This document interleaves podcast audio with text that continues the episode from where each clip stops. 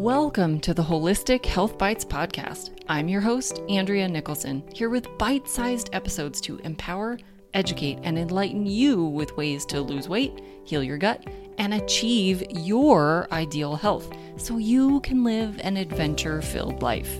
Let's dive in. Welcome back to the Holistic Health Bites podcast. In today's episode, we are talking about being addicted to stress. Now, most of us would say that we are not addicted to stress, but a lot of us actually are.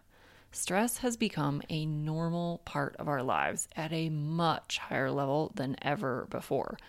We go from one thing to the next, always feeling like we're running out of time with a never ending to do list. And even when we're not busy, we find ways to stress ourselves out or we worry about things that might happen.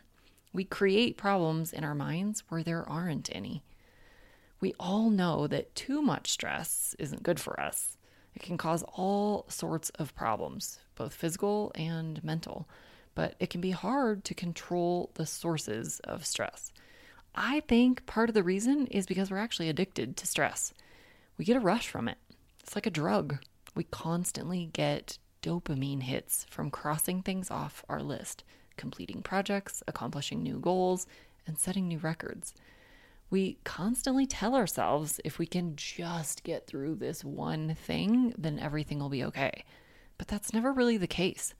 There's always another thing coming, or we add more things to keep that dopamine drip coming.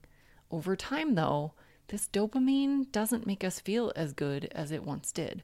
Have you noticed that you get less satisfaction or you feel less joy than you once did from accomplishing these tasks?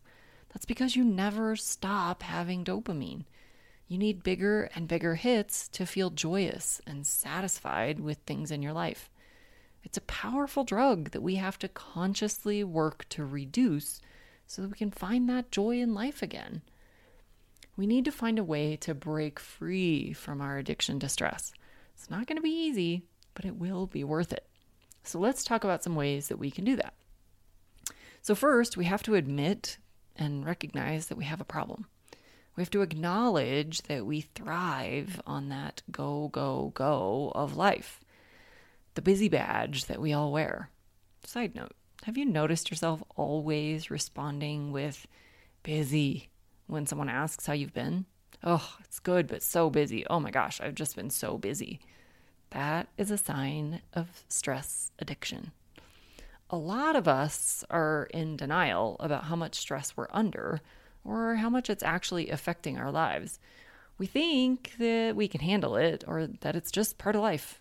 But the truth is, it's not healthy and it's definitely not sustainable. So take a good, hard look at your life and admit it to yourself.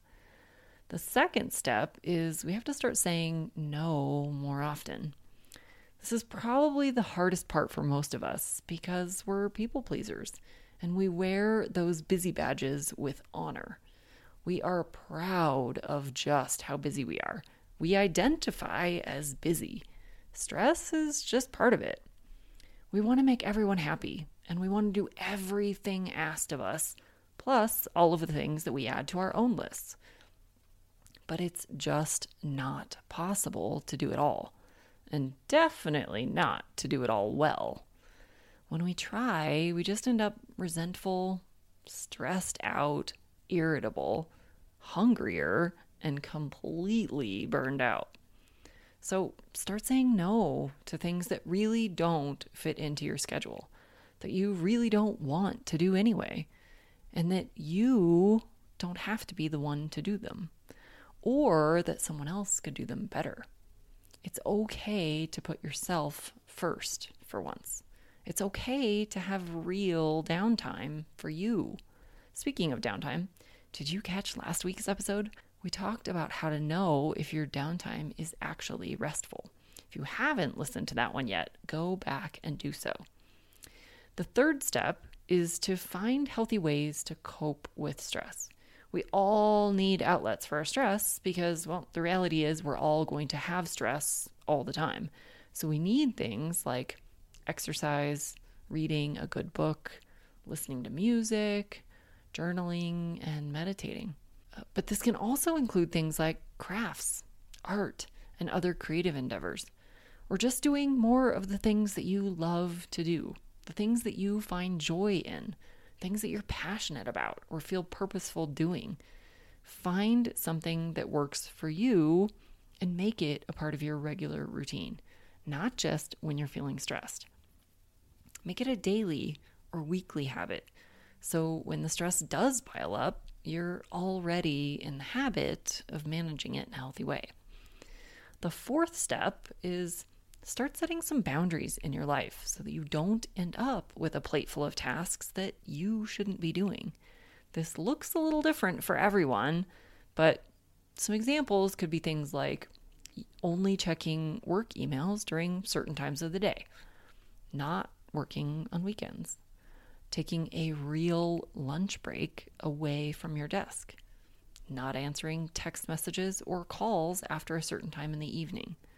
Maybe you need to limit your screen time, especially with social media and any negative or drama filled media. You might need to set boundaries with yourself, you might need boundaries with others, or you might need both. And the fifth and final step that we will talk about today is to practice gratitude for yourself, for your body, your health, your job, your home, your friends, your family, your food, your pets, anything and everything around you. It doesn't have to be perfect to have gratitude for it. Be grateful for what you do have or what you can do, no matter how small it seems. So, those are five steps that you can take to help break your addiction to stress. It's not going to be easy, but it will be worth it. If you're feeling overwhelmed and like you just can't do this on your own, please reach out for help. I'm here for you. Be sure to subscribe to this show in your favorite podcast player.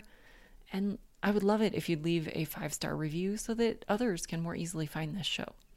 Also, feel free to share this show with others who could benefit from this information.